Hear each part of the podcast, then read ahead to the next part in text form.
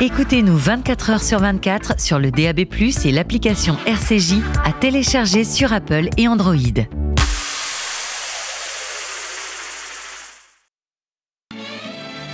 RCJ pour l'impertinente, le magazine de l'UEJF avec Elsa Pariente. Bonjour à toutes et à tous et bienvenue dans l'impertinente, l'émission de l'UEJF sur RCJ 94.8 que vous pourrez retrouver ensuite en podcast sur l'application et sur Spotify. Bonne année non, je ne suis pas Elsa qui aurait changé de voix à cause d'un gros rhume et qui malgré tout n'abandonne jamais son poste. C'est seulement moi qui vous accompagnerai ce lundi pour une impertinente sans sa rédactrice en chef géniale. Ne vous inquiétez pas chers auditeurs, Elsa n'est pas loin. Bientôt vous la retrouverez à l'antenne de l'impertinente. Mais pour l'instant, le chat n'est pas là et les souris dansent. Nous avons tout changé, tout remué. Et pour bien faire, attendez-vous à de longues minutes de silence pesant et malaisant, sponsorisé par Frédéric Becbédé façon France Inter. Quoi? Je n'avais pas le droit de prononcer le nom d'une autre radio? Tant pis, chère Elsa, tu aurais dû me briefer. C'est vrai que c'est compte. Au sommaire ce midi, dans un très court instant, nous écouterons en exclusivité une interview du témoignage de Samuel Sandler, décédé il y a quelques jours, ami de l'UEJF, modèle de résilience et juif français par excellence. Nous voulions lui rendre hommage. Puis nous retrouverons des militants de terrain pour un reportage un peu particulier. Hier, cela faisait 100 jours que les otages sont retenus à Gaza. L'UEJF ne les oublie pas. Naomi Ivinek, présidente de l'UEGF Sorbonne Université, reviendra ensuite sur le voyage inédit qui s'est achevé il y a quelques jours. Des universités d'hiver en Israël sous un prisme philosophique, est-ce possible? Noam Meguera viendra quant à lui vous partager sa roco pop culture du moment et on terminera pardon, cette émission avec l'édito du président de l'UEGF, Samuel Lejoyeux, l'impertinente. C'est parti pour une heure. RCJ pour l'impertinente, le magazine de l'UEJF avec Elsa Pariente.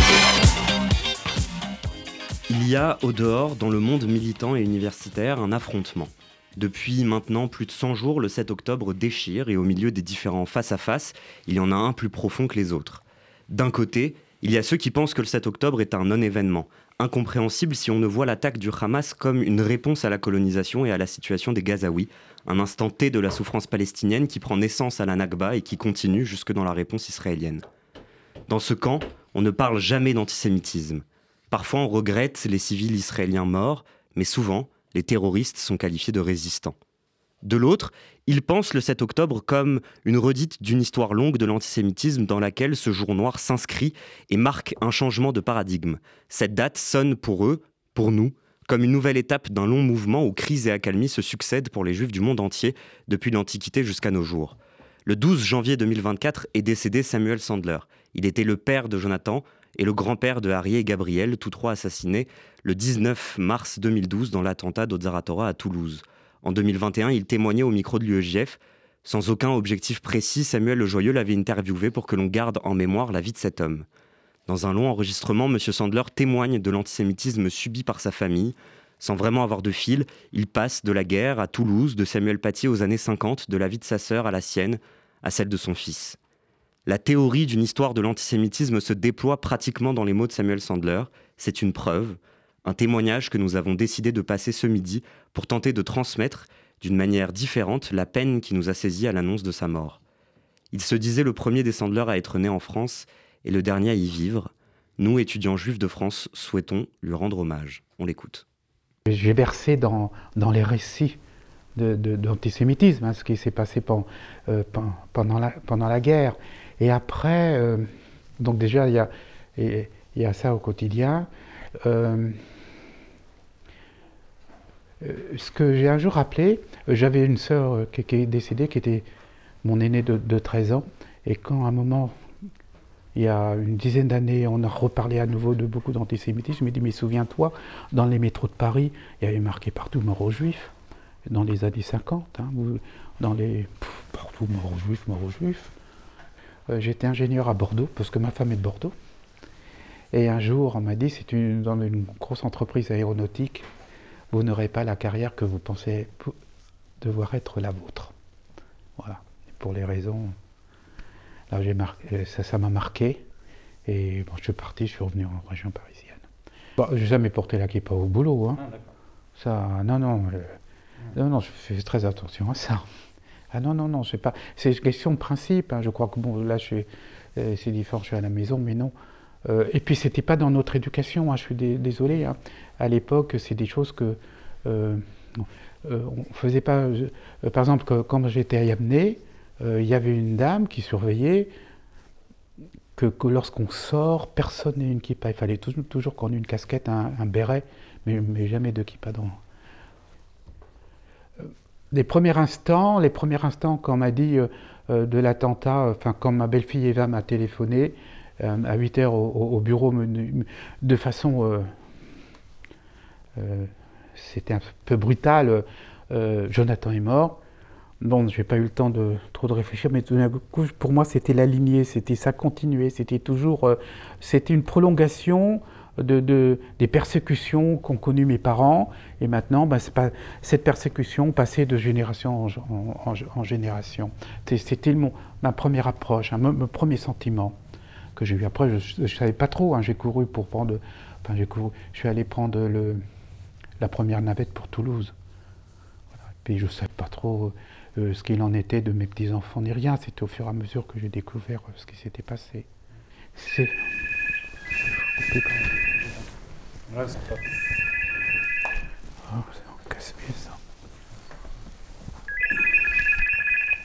Quand j'étais à mon bureau, euh, vers 8 h il était 8 h précises, j'étais déjà en train de téléphoner pour d'autres euh, raisons, et je vois sur mon téléphone euh, le nom de, ma belle-fille Eva. Oh, elle doit nous demander une précision pour les enfants pendant Pessard, etc. Bon, dis ça a le temps, je suis occupé, j'ai d'autres faire, je la rappellerai plus tard. Et je vois le nom s'afficher avec insistance, et c'est là où je décroche, et sa phrase était, on ne pouvait pas être plus simple, Jonathan est mort. Alors j'ai compris qu'il y avait quelque chose autour des petits-enfants, c'était pas clair. J'ai vu ma secrétaire, j'ai écouté, je pars à Toulouse, donc je suis parti. Et en cours de route, entre donc euh, Versailles et, et Orly, j'écoute la radio pour essayer de savoir un peu plus échange de coups de feu à Toulouse. C'est n'importe quoi, Jonathan n'est pas armé. Donc je me suis dit, c'est pas, c'est pas, ça doit être une erreur, euh, voilà. Et enfin une erreur. Il y a eu un incident, mais mais c'était pas un échange de, échange de, de coups de feu devant, l'école. Mais au fur et à mesure du temps, ensuite j'ai eu quelques appels et donc je suis parti. Euh, j'ai pris la navette pour Toulouse. Euh, bon, comme, comme j'appelais, même encore avant que l'avion ne décolle, il y a eu quelqu'un qui était devant, qui a entendu ma conversation et qui m'a dit écoutez, je me rends vers l'école, si vous voulez, je, je, peux vous accompagner. C'était les, les, instants les plus durs parce que euh, avait deux personnes dans la voiture qui étaient devant. Moi, j'étais derrière et il y avait sans cesse des coups de téléphone. Ah oui, oh ma chérie, heureusement, t'as rien, euh, Dieu t'a préservé, Dieu t'a. Et moi, j'étais derrière, on m'adressait pas la parole et je savais que, bon, moi, Jonathan était décédé, etc. Et eux étaient là, bon, Rachel, c'était c'était très très dur. Après, euh, euh, en allant dans Toulouse, autour de la gare, je voyais qu'il y avait des embouteillages. J'entends la police qui parle, je dis tiens, ça doit être une personnalité qui, qui se rend déjà puisqu'il y avait un attentat. Et en fait, c'était Sarko. Alors j'arrive à l'école, après, et euh, je me dirige dans classe, en classe parce qu'il y avait beaucoup de, de, de, de camions de, des... Euh, oh, je sais plus le nom, c'est terrible. Euh, des ambulances, etc. Je me dis, bon, s'il y a des ambulances, c'est qu'ils sont, sont encore euh, en vie, on s'est trompé, on a cru que, etc. Donc je voulais voir, je cherchais. ma seule préoccupation, c'était de chercher Jonathan, où il est, où, il est, où il est. Donc j'allais de classe en classe, je voyais des gens, euh, de la police, etc. Et puis, à un moment, en cherchant comme ça, seul, hein, d'un coup, je crois Joël Mergui, dit, bon, viens, et je vais il me conduit dans un débarras, un tout petit débarras de, je sais pas, 5-6 mètres carrés avec des chaises, euh, des, les unes sur les autres et des tables. Et, il y avait Sarko, Sarkozy. Il me parle et je me souviens très bien de cette discussion parce que euh, il était très marqué et moi je refusais, je refusais, je voulais, j'avais, j'étais, je recherchais mon fils, je voulais voir Jonathan, je pensais que oui, j'étais totalement dans le déni. Lui me dit, vous savez, on va, arrêter, ce barbare, etc. Et déjà, le mot barbare m'avait choqué parce que si c'est vrai qu'il y, a quelque chose, c'est pas un barbare, un barbare c'est un homme. Si on a tué Jonathan, etc., pour moi, c'était des, c'était pas des êtres humains. Donc déjà, je me souviens que le mot barbare utilisé m'avait me, gêné. Et, et il avait le, il souffrait, je voyais son visage qui souffrait. Et euh, c'était très dur parce que pour moi, c'était le président de, la République qui était en face et il souffrait pour, des choses qui, me regardaient. C'était la souffrance de, On parlait de, mon fils, de mes deux, petits-fils, et c'était assez insoutenable de ma part. Et, en plus, j'étais dans le déni, je ne voulais pas croire ce qui, qui s'est passé. J'ai toujours refusé de croire de ce qui s'est passé. Et, euh, je ne voulais pas rentrer dans sa conversation. Je ne voulais pas, parce que rentrer dans sa conversation, c'était admettre que, qu'ils étaient tués, et moi j'étais toujours à, leur recherche. Et alors, pour, pour ça l'a entièrement déstabilisé. J'ai voulu changer de sujet, et je lui ai dit Vous savez, je suis né à Neuilly parce qu'il était maire de Neuilly. Alors là, ça l'a. C'était. Voilà. Et on m'a conduit de, dans une voiture de police, d'hôpital en hôpital, etc pendant un certain temps. Après, j'ai retrouvé Eva. Alors, je ne sais plus si on n'est pas reparti ailleurs. Je ne me souviens plus. Toujours est-il qu'il devait peut-être, euh, en début d'après-midi, on m'a fait attendre dans une salle d'attente d'un hôpital. Et là, j'ai vu euh, le Grand Bain de France était passé Bernheim. Bon, on m'a laissé jusqu'à la fin de la journée. Et à la fin, j'étais seul. Hein, euh, on me dit, ben, si vous voulez voir, oui, j'ai pu voir Jonathan je voulais voir mes petits-enfants. Alors pareil, euh, quelqu'un me dit non, non, vous pouvez plus, il faut que vous partiez. Bon, pourquoi? Non, il faut partir, il y a les derniers avions pour Paris, etc. Et bon, ben, je, suis, je prends le premier avion, je prends l'avion et en, allant vers l'aéroport, j'ai dit, mais madame, qui me dit, qui, avec vous? Ah, je suis la directrice de l'hôpital, ah bon? Puis voilà. Et arrivé à, Orly, je trouvais plus, je me souviens, la feuille de parquet, on m'a dit, c'est rien du tout on a retrouvé Raïm Korchia qui était à l'époque euh, euh, aumônier général. Et quand j'ai retrouvé ma voiture, il m'a suivi, il ne m'a pas quitté, il m'a suivi en voiture jusqu'à euh, Montrouge où était, où était ma femme et ma, fille. Voilà, c'était la journée, il ne m'avait pas quitté entre, entre Orly et Montrouge au fort intérieur, je dis bon, je n'ai pas besoin d'être accompagné, je suis assez grand, etc. Et de l'autre côté, euh, rétroactivement, je lui dis tout de même, euh, il m'a accompagné, c'est remarquable, il ne m'a pas laissé seul, etc. Voilà, c'était un peu, un peu ambigu. Et puis j'ai continué à être dans le déni. Je voulais pas. Bon, malheureusement, j'avais vu Jonathan, mais j'avais pu vu les petits enfants. Et, je crois qu'encore maintenant, dans le quotidien, je n'admets pas ce qui s'est passé. Je ne peux pas intégrer, je ne peux pas admettre je, sais bien, c'est ce que malheureusement quand je vais au cimetière, je me rends compte, mais enfin bon, c'est comme ça. Pour revenir un peu à l'antisémitisme, euh, il y, a une, petite anecdote.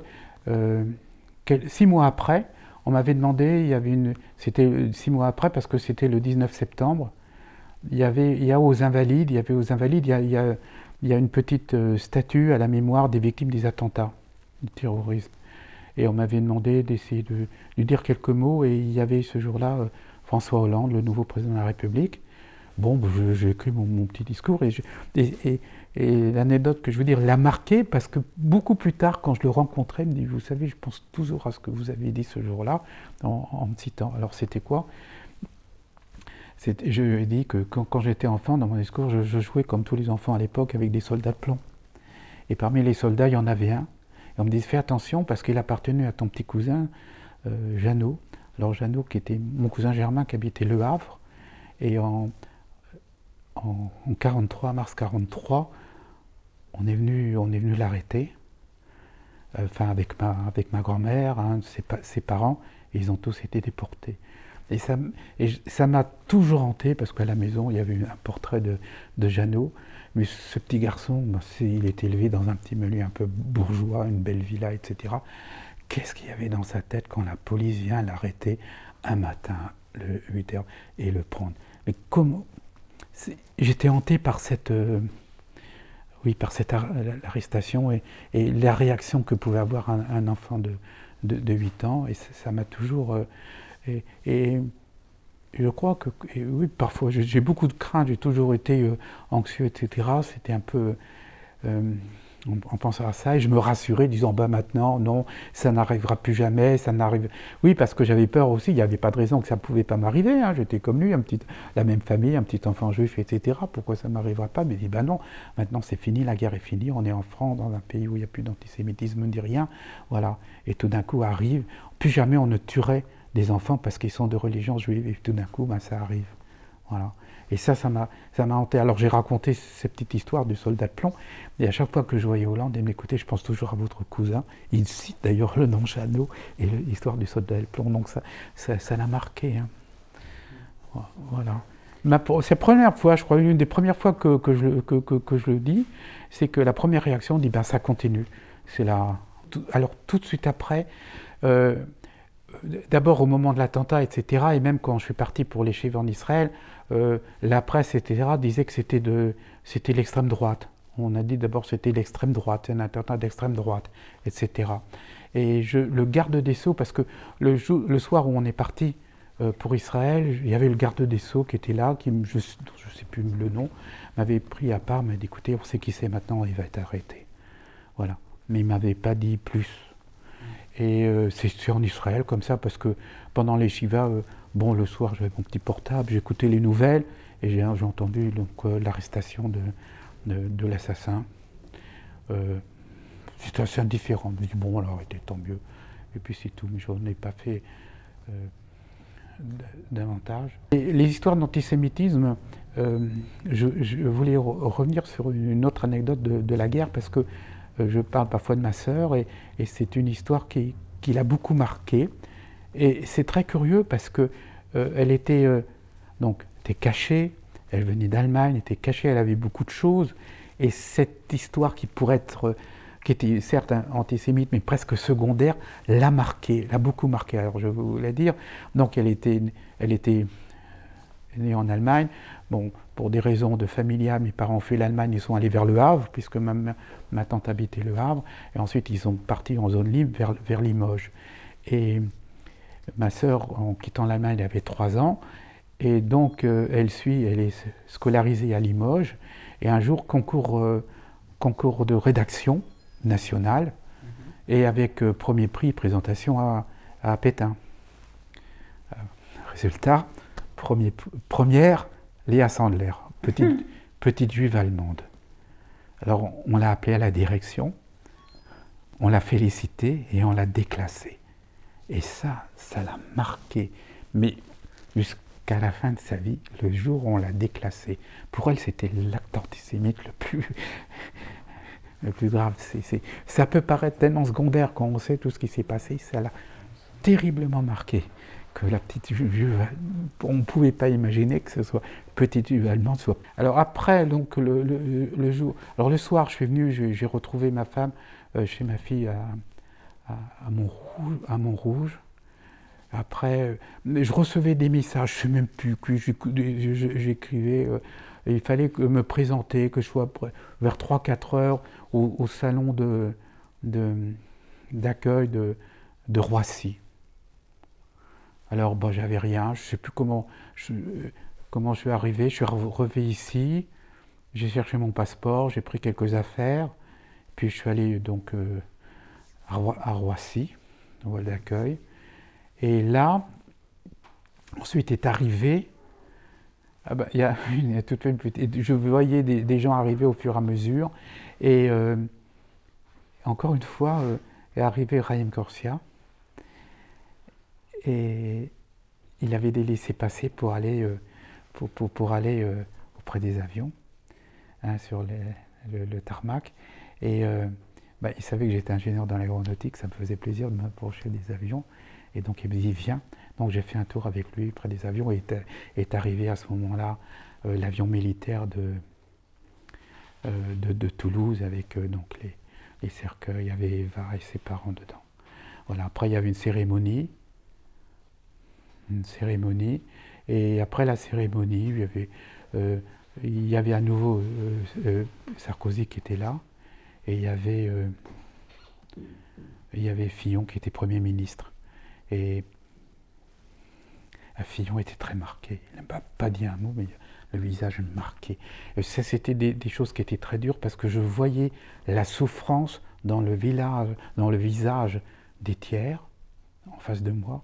Et au fond de moi-même, j'étais toujours dans le déni. Je ne voulais pas accepter ce qui s'est passé. Et ça, c'est pareil. Ça c'était une souffrance parce que je pouvais non je, souffrais pas je voulais pas croire je voulais tout ça c'est pas vrai c'est pas vrai c'est pas vrai et je voyais le visage des gens en face qui souffraient si il y a, un petit détail euh, que j'ai très très peu très peu dit je, je, suis allé voir euh, euh, Sarkozy pour le lui dire je reviens encore au Havre donc c'était la police la gendarmerie française qui est venue arrêter mon petit cousin et ce jour-là, à Roissy, lorsque les, corps sont arrivés, il y avait la garde républicaine en grande tenue pour rendre hommage aux, enfants. Ça, ça m'a envoyé un peu l'inverse. Donc en 1943, on a eu la même, si vous voulez, les, mêmes, les mêmes militaires, hein, les mêmes gendarmes ont arrêté, d'autres qu'un coup ils rendent hommage. J'ai un peu l'impression que pour Samuel Paty, c'est un peu disproportionné par rapport à. Il s'est passé peu de choses, mais j'étais. Sur, sur, le fond, il n'y avait pas de grandes manifestations. Je suis de Toulouse, je suis juif, il n'y avait rien. Euh, il n'y avait rien, il s'est fait. Mais c'est pas un reproche, c'est simplement par comparaison. On dit tiens, ils n'ont rien fait à l'époque. Mais enfin, il y avait la campagne, c'était la campagne aussi euh, présidentielle, on était avec des élections, etc. Mais au fond de moi-même, quand j'ai vécu ça, moi, je n'ai pas du tout euh, moi j'étais très sensible à la présence du président de la République. Hein. Euh, je ne suis jamais vraiment sorti du, du déni, j'arrive pas à le croire. Écoutez, mais, c'est, une anecdote. Bon, hier jeudi, je suis allé le matin, c'était Roche Rodèche à la synagogue, je me gare, et quand je reviens, je me suis garé devant une. Euh, devant une. une c'est pas garderie, un jardin d'enfants. Et je vois, bon, une mère accompagner son petit enfant tout frisé, etc., qui devait avoir deux et trois ans. Je regarde cet enfant, je me dis, mais comment peut-on tirer sur un, comment peut-on tirer sur un, enfant de trois ans? Et ça, ça m'a... Et, donc, ce qui, vous voyez bien, j'étais toujours dans, dans ce refus de croire ce qui, ce qui s'est passé. C'est comme ça. Hein. C'est pas. Contrairement. Je suis parfois embêté dans, dans, dans, dans dans les interviews, parce qu'on croit que je suis là pour expliquer ce qu'il faut faire en cas de. Non, c'est ce que euh, j'ai pas eu de psychologue autour de moi, rien du tout. C'est ma réaction euh, euh, dans ma tête, et puis c'est comme ça. Et puis d'autres, ça sera différemment. D'abord parce que bon, on y pense toujours, hein, j'y pense toujours, et puis, puis c'est très dur à vivre. là, à ce moment, on est, on arrive euh, en 2021, euh, Gabriel, c'était l'année de sa bar mitzvah. Donc à chaque fois que je vois des bar mitzvah, ben, je vais là en souffrir. Et surtout, ça arrive, et puis on me le dit, oh, il n'a pas envie de faire sa bar mitzvah, nanana, nanana. Je dis, oh là là. Moi, j'en connais d'autres qui auraient tant aimé le faire. Il y a souvent des, petits propos comme ça, anodins, qu'on croit, et puis... Samuel, c'est toi qui, en 2021, a eu la chance d'avoir cette entrevue euh, avec Samuel Sandler. Alors comment ça s'est passé? Raconte-nous un peu le contexte. Oui, exactement. Euh, avec également euh, Sarah Wakil, euh, la vice-présidente de l'UEJF, à l'époque secrétaire générale. ça a fait remonter des souvenirs extrêmement forts en réalité, cette, ce témoignage. Je me souviens très bien, on avait vraiment cette conviction-là qu'il fallait enregistrer euh, son témoignage, sa parole qui, est, euh, qui a toujours été extrêmement précieuse, je crois, la parole de Samuel Sandler, euh, de l'enregistrer sur un temps long. et, c'est ça, et de prendre le temps de l'enregistrer. Je pense évidemment à Samuel Sandler avec beaucoup de tristesse de sa disparition parce que je crois qu'il y, a deux choses très importantes dans sa parole. Un, c'est une parole extrêmement déterminée contre l'antisémitisme, mais c'est une parole qui reste une parole d'ouverture et de paix. Et je trouve que de pouvoir faire les deux, euh, en particulier, voilà, ça, correspond aussi euh, dans le contexte actuel, ça doit rester, à mon avis, un phare et une boussole. Combien on peut dire des choses fortes tout en restant extrêmement ouvert et promoteur évidemment d'une forme de paix. Donc c'est avec beaucoup d'émotion que je me remémore ce moment-là, ce temps qu'on a pris. Il y a une, aussi un, un, moment particulier de cet échange qui t'a particulièrement marqué, on en parlait juste avant. Oui, absolument. C'est ce que je trouve absolument fantastique et tellement juif. Euh, c'est ce moment, c'est plusieurs moments d'ailleurs où, finalement il se rend compte de ce qui se passe dans le regard de l'autre.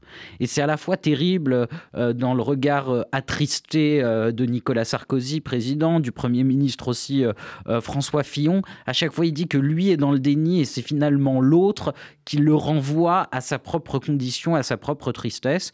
Euh, c'est dire l'importance de travailler avec les autres. Euh, et euh, c'est évidemment assez terrible et, magnifique, tout simplement, une forme de beauté dans ce discours, je crois. Merci Samuel et merci d'avoir pris le temps avec Sarah d'enregistrer en 2021 ce témoignage de Samuel Sandler. On se retrouve après une pause musicale, c'est Vers Cello de Moshe Ben-Ari.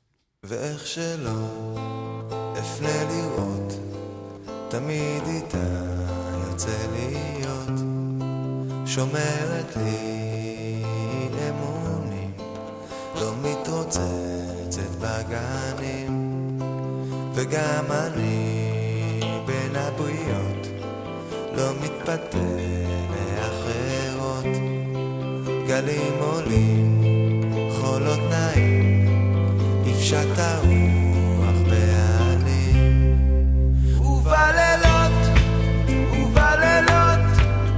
tolo.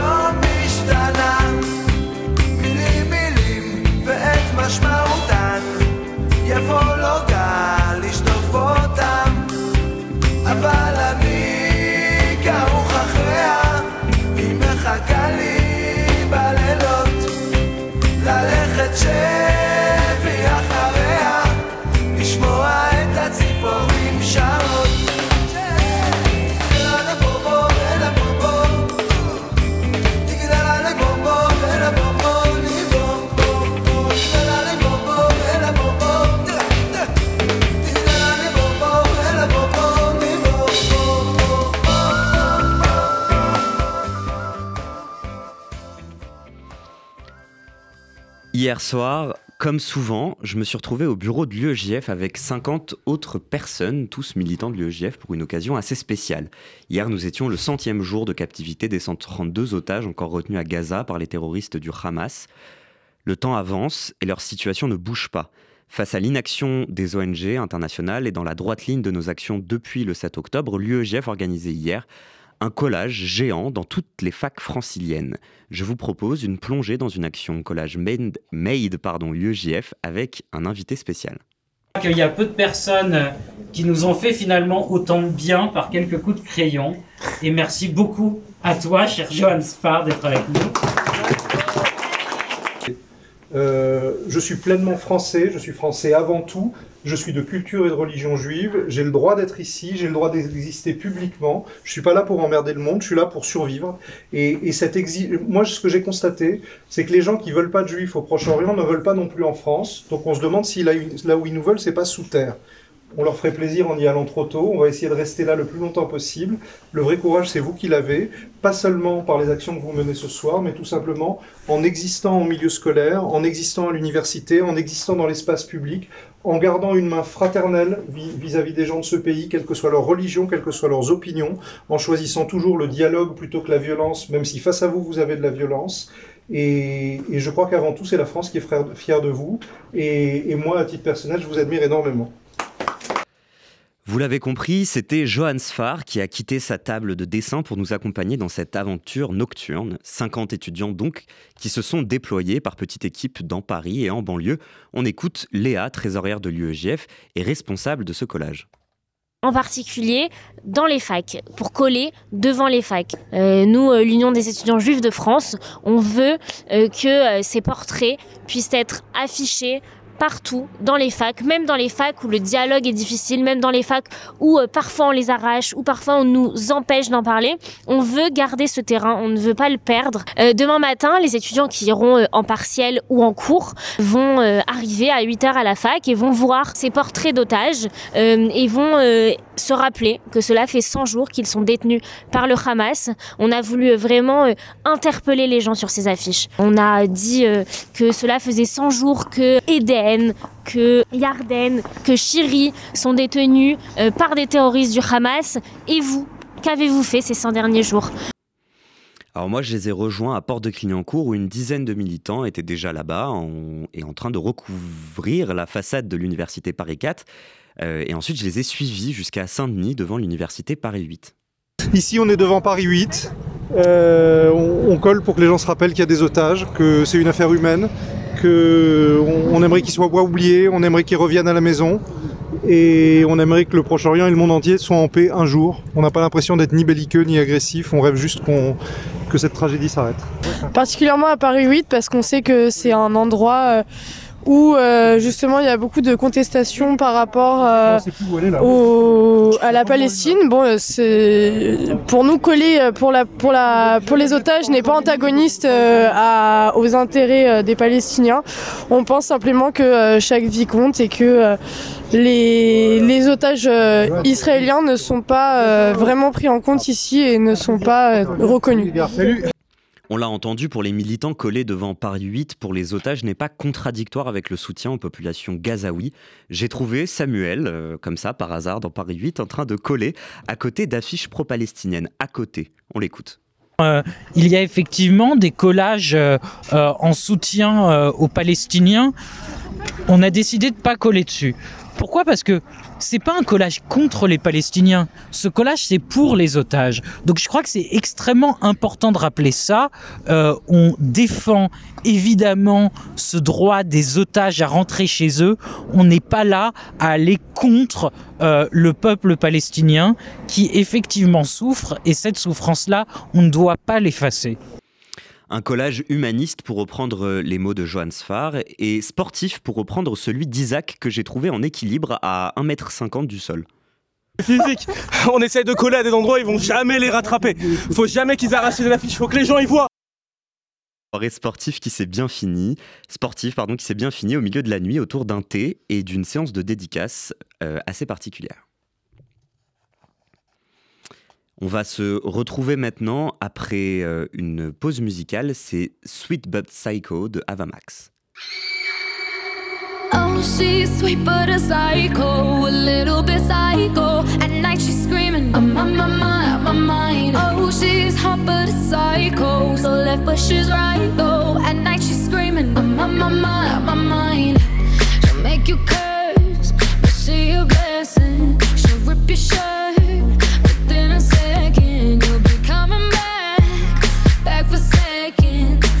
your play. You just can't help it. No,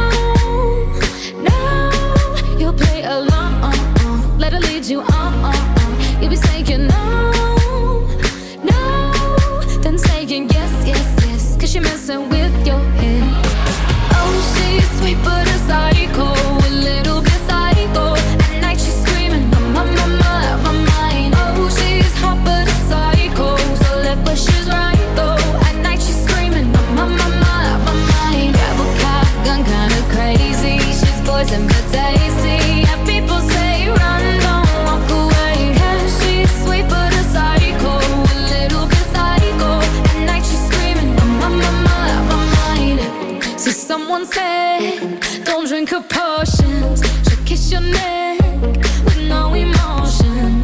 When she's mean, you know you love it. She tastes so sweet.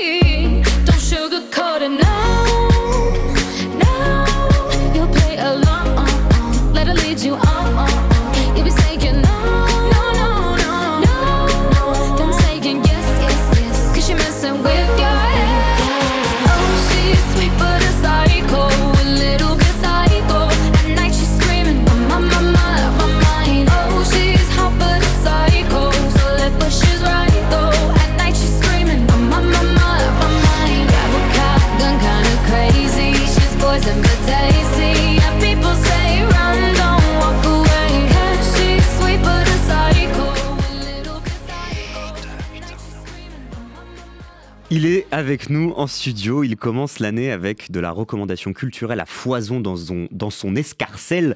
Noam, c'est à toi. Bonsoir Elsa, euh, Youssef. Bonsoir les Achim.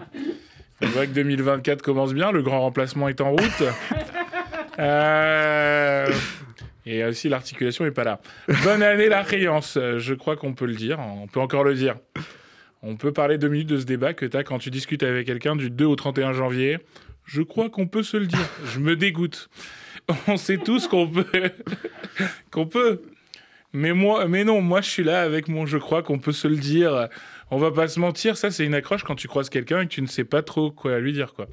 Et aussi quand tu sais pas quoi mettre dans ta chronique. Moi j'utilise cette feinte euh, sur les profils G-Swipe qui m'inspirent peu ou encore avec les gens à qui je ne sais pas quoi dire. Donc euh, le pire c'est qu'après l'autre part avec le sentiment d'avoir eu une bonne conversation. Bref, bonne année donc. Je ne dirais pas que 2024 va être mon année, d'abord parce que euh, qui suis-je pour présenter une année comme ça? Même mon égocentrisme a des limites. Et aussi, bon, je le dis depuis 2020 et on s'est mangé deux ans de coco, des ruptures à gogo, guerre en Ukraine, inflation, 7 octobre. Là, cette année, on va revoir les ambitions à la baisse. On va partir sur 2024, je reste en vie. Surtout, comment tu vas avoir des ambitions à 35 ans? Ouais, je sais, je ne les fais pas. Ça, dites-moi que je les fais pas quand même. Euh, quand on pas. vient de nommer un Premier ministre qui en a 34. Gabriel Attal, c'est un rappel permanent que quelque chose a foiré quelque part dans ta vie. Lui, à 34 ans, il dirige un gouvernement. Toi, tu fais de- qu'est-ce que tu fais de tes journées Tu glandes. C'est quoi le bail avec Seguela C'est quoi le bail maintenant? Après Seguela et la Rolex à 50 ans, là, t'as Macron qui dit le Premier ministre à 34 ans. Sinon, t'as raté ta vie. Je le dis et je n'ai pas peur des mots, Macron est un génie. Un génie. Il vient de nous mettre une pression à tous pour nous dire qu'on avait raté nos vies. Et nous, on est tous là à dire ah, Gabriel Attal, quelle réussite, Bacla Puis, entendu, puis, bien entendu, on lui souhaite bien du courage, etc., etc. Et quand même, on va calmer les choses. Gabriel, je te le dis, les yeux dans les yeux, il est peut-être Premier ministre, mais il n'a pas vice-présidé de l'USGF à 26 ans, lui. Merci Noam. Cher Gabriel. Cher Gabriel. Merci Noam, même s'il me semble qu'il était au cabinet du ministère de la Santé à 26 ans.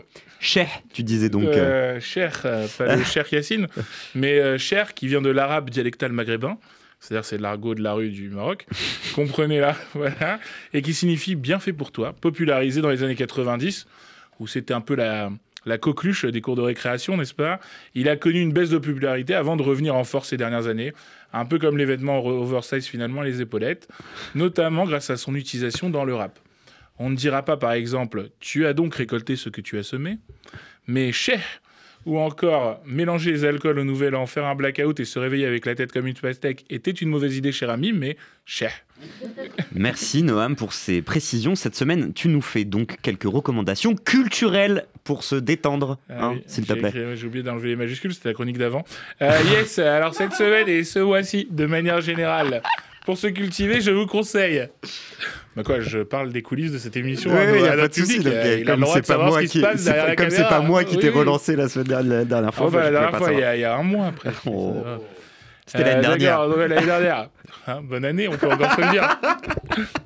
Donc vous pouvez aller voir, ça c'est la recommandation de ma colonne. Priscilla au cinéma. Qu'est-ce que ça raconte Priscilla? Priscilla, ça raconte euh, l'histoire de la femme d'Elvis, Priscilla Presley donc, et qui met en avant euh, bah, la vie dans l'ombre du King, mais aussi la part d'ombre du King, puisque on en a fait une, une idole, une, euh, une- enfin une idole et un, une- le King tout simplement.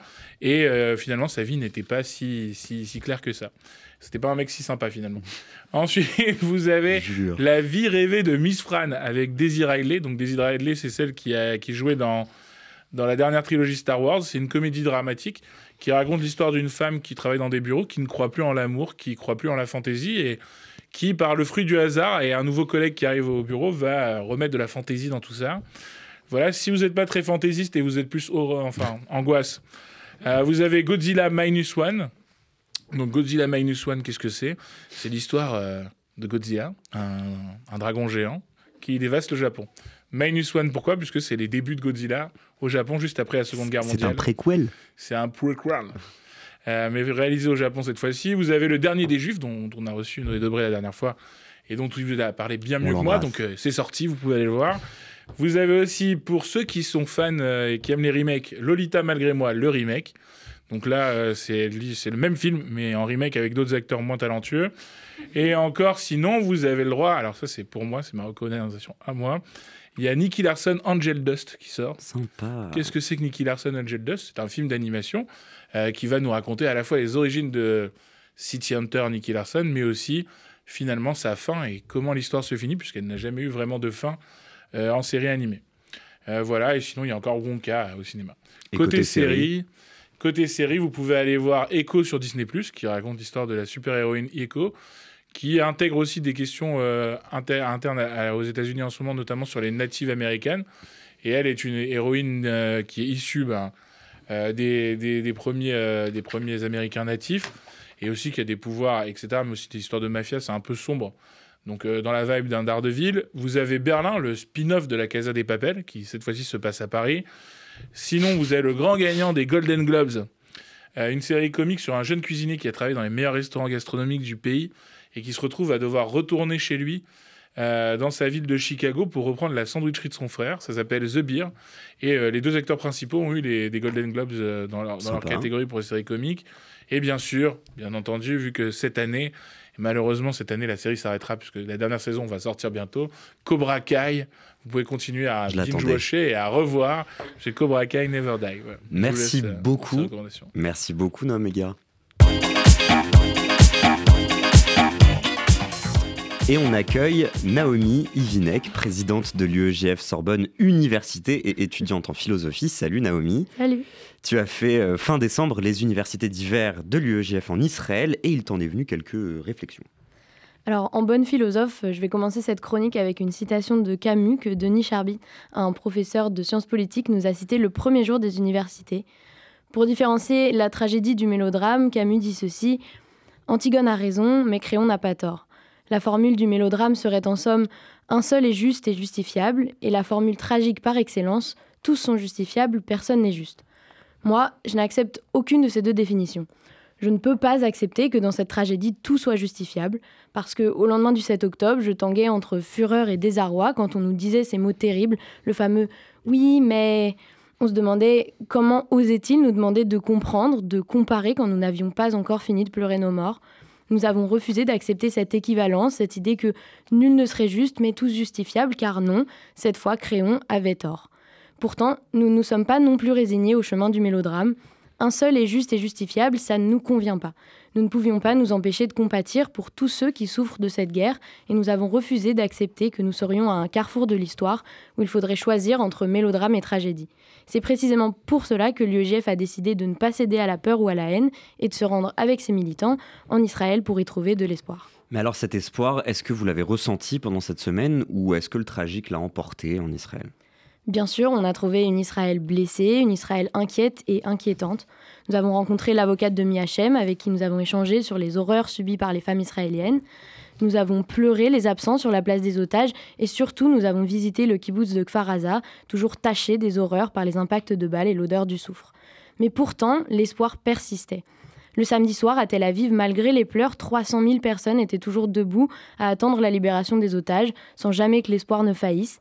À Kfar Aza, alors que nous marchions entre les débris, le major de Tzal qui nous racontait les horreurs du 7 nous donnait la mission d'être des ambassadeurs, de partager ce que nous avions vu, ce que nous avions compris. Déjà, nous pensions à l'avenir et à notre capacité à le façonner. Et surtout, nous avons appris que même dans la tragédie, la vie ne s'arrête pas. Nous avons passé le nouvel an au Mahane Yehuda où le tatouage de Miachem a pris tout son sens. We will dance again, nous avons dansé, chanté et ri toute la nuit. Et alors, selon toi, comment ces universités d'hiver ont-elles porté cet espoir?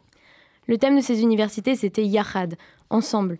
D'abord l'ensemble d'un peuple, le nôtre. Cet ensemble, il s'incarne par ces 40 jeunes qui ont choisi de quitter le confort de leur foyer et qui ont bravé les peurs de leur mère pour se rendre en Israël.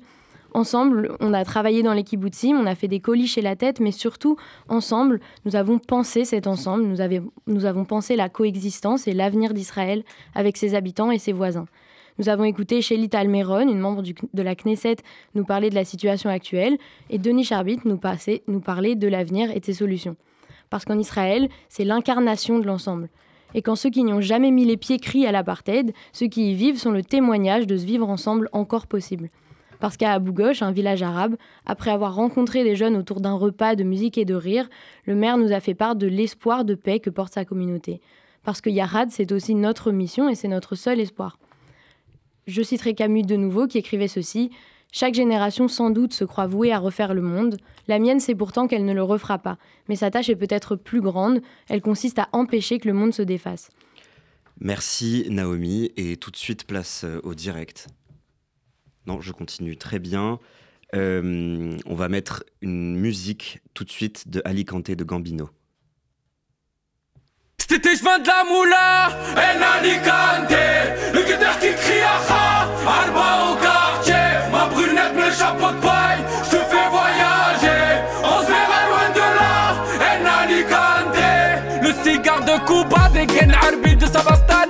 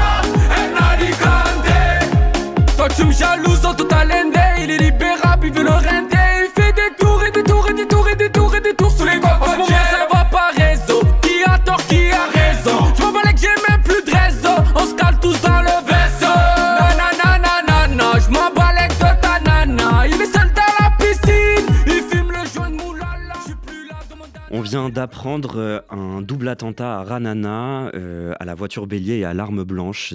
11 personnes sont déjà blessées. On retrouve euh, en direct d'Israël Emmanuel Ada. Oui, bonjour à tous. Alors effectivement, il vient d'avoir euh, un attentat euh, très important dans la ville de Ra'anana, euh, près d'une école, dans la rue Gordon. Alors comme je sais qu'il y a beaucoup de nos auditeurs qui ont de la famille vivant dans une ville, dans cette ville qui a beaucoup de, dans, laquelle habitent beaucoup de francophones, c'est important de, spécifier où ça s'est passé. Alors il s'agit de deux terroristes originaires de la ville de Hebron qui seraient arrivés euh, à Ra'anana en voiture. Euh, et puis, ils ont volé une deuxième voiture. Ils ont poignardé euh, la conductrice de la voiture, qui était une femme, qui est décédée. Et ensuite, ils ont utilisé, les- utilisé la voiture pour foncer sur les piétons. Euh, au, au moment où je vous parle, on est arrivé déjà à 17 blessés, dont 4 euh, blessés graves. Un des terroristes a été euh, a été arrêté euh, et le deuxième court toujours et donc il y a un délit de fuite du deuxième euh, terroriste donc on demande à la population bien évidemment de faire euh, très attention euh, et de rester euh, enfermés dans les maisons, dans les bureaux, en tout cas de, ne pas sortir. Les blessés ont été évacués vers différents hôpitaux. Euh, voilà ce que je peux vous dire pour le moment, les informations que, nous avons. C'est un véhicule qui a été volé, qui a été utilisé euh, pour euh, faire une attaque à la voiture bélier, comme on dit, avec pour le moment euh, 17 blessés et une personne décédée. Merci Emmanuel Adin en direct d'Israël. On, va mettre, on va enchaîner tout de suite et reprendre euh, le fil de l'impertinente euh, avec un goût amer dans la bouche. On est de retour avec Samuel Lejoyeux. Euh, C'est l'heure de l'édito du président. Samuel est sur les compliqué. Euh, Samuel, ça l'a fait aujourd'hui 100 jours que le Hamas a perpétré ses attaques contre le peuple israélien, 100 jours que les otages sont retenus à Gaza. Euh, quel message souhaites-tu faire passer euh, à cette occasion? 100 jours, oui, 100 jours euh, déjà se sont écoulés depuis cet effroyable 7 octobre. Euh, avant toute analyse, avant toute parole militante, ce sont euh, des mots d'hommage et de solidarité que je souhaite prononcer. Hommage aux morts d'abord, ces victimes du terrorisme qui n'avaient rien demandé, comme n'ont rien demandé ces blessés, ce mort de l'attentat de Ranana. Ces victimes qui n'ont d'autre forfait que d'être là au mauvais endroit, au mauvais moment. Des victimes diverses en termes d'âge, de nationalité, de conviction politique. Pas des colons, pas des bourreaux, de simples citoyens. Je garderai toute ma vie en tête, comme chacun, les images de cette foule jeune rassemblée au festival Nova et dont la fête s'est transformée en enfer. Je garderai également l'image de ce drapeau d'Israël flanqué du mot shalom, la paix sur une maison de Kfaraza. Je ne sais pas ce qu'est devenu son propriétaire, mais je sais simplement que parmi les morts, certains croyaient sincèrement à la paix. Parce que le judaïsme chérit la vie et que nous, avons, euh, que nous savons que des frères et des sœurs bien vivants sont encore retenus à Gaza, nous ne les avons pas encore commémorés comme il se doit. Notre deuil collectif n'a pas eu lieu. Nous devrons, dans les prochains mois, leur rendre un vibrant hommage. Pensée émue ensuite pour les otages. Eux non plus n'ont commis aucun autre crime, mais les terroristes du Hamas les punissent d'exister en tant que juifs sur cette terre. Nous collerons leur visage dans les rues et crierons notre désir qu'ils rentrent chez eux aussi longtemps qu'il le faudra. Euh, Tu parles des collages, nous sommes revenus tout à l'heure sur celui organisé par l'UEJF euh, hier soir. Que pouvons-nous dire de cette formidable solidarité qui s'exprime depuis maintenant 100 jours? La solidarité est une valeur euh, juive euh, fondamentale. Yahad, ensemble, c'est le titre de nos universités euh, d'hiver que Naomi vient de raconter. Ce cri du cœur qui dit la communauté de destin absolu qui existe au sein du peuple juif où qu'il soit dans le monde.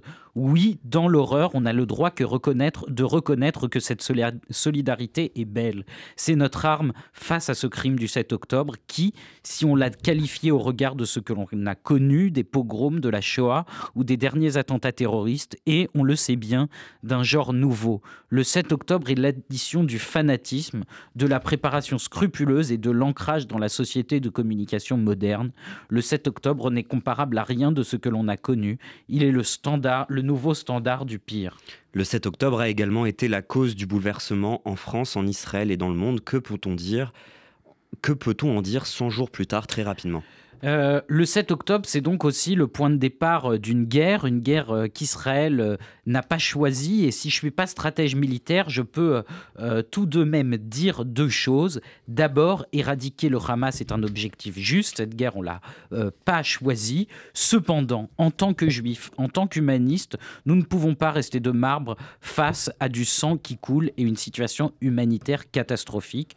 Je pense évidemment aux victimes israéliennes, mais également au peuple palestinien qui souffre. Je prie pour que le moins de gouttes de sang innocent possible ne coule. Je prie également pour que cessent ces attentats, pour qu'il n'y ait pas un autre juif israélien qui meurt, comme c'est le cas euh, encore euh, maintenant à Ranana. Nous ne baisserons pas la tête, nous la gardons haute, fiers de nos valeurs, fiers de notre sionisme et froide, attachés à la vérité, à l'humanisme et à la préservation de toutes les vies. Nous pensons aux morts de Ranana, euh, aux morts de Ranana et aux blessés euh, euh, maintenant. Justement, Samuel, nous sommes de retour en direct avec Emmanuel Ada. Bon, Emmanuel, vous m'entendez? Oui, tout à Quels fait, je vous entends. que sont, je vais euh, vous faire un nouveau point en fait sur la situation. Euh, on n'en sait pas beaucoup plus. Ce qu'on sait pour le moment, c'est que toute la zone autour de Ranana est, est fermée, que des hélicoptères euh, survolent la ville pour euh, vérifier euh, ce qui s'y passe. Il y a encore un terroriste qui n'a pas été arrêté ni neutralisé. Euh, par contre, l'armée est intervenue immédiatement euh, dans la ville de Hebron pour arrêter la famille euh, du premier terroriste, celui qui a été arrêté déjà, dans dans le village de Dora, près de Hebron. D'ailleurs, euh, le ministère palestinien de la Santé informe que deux terroristes ont été blessés par les tirs de nos forces à, Dora, au sud de Hebron. Alors, est-ce qu'il y aurait eu des blessés lors de cette arrestation? C'est tout à fait euh, possible.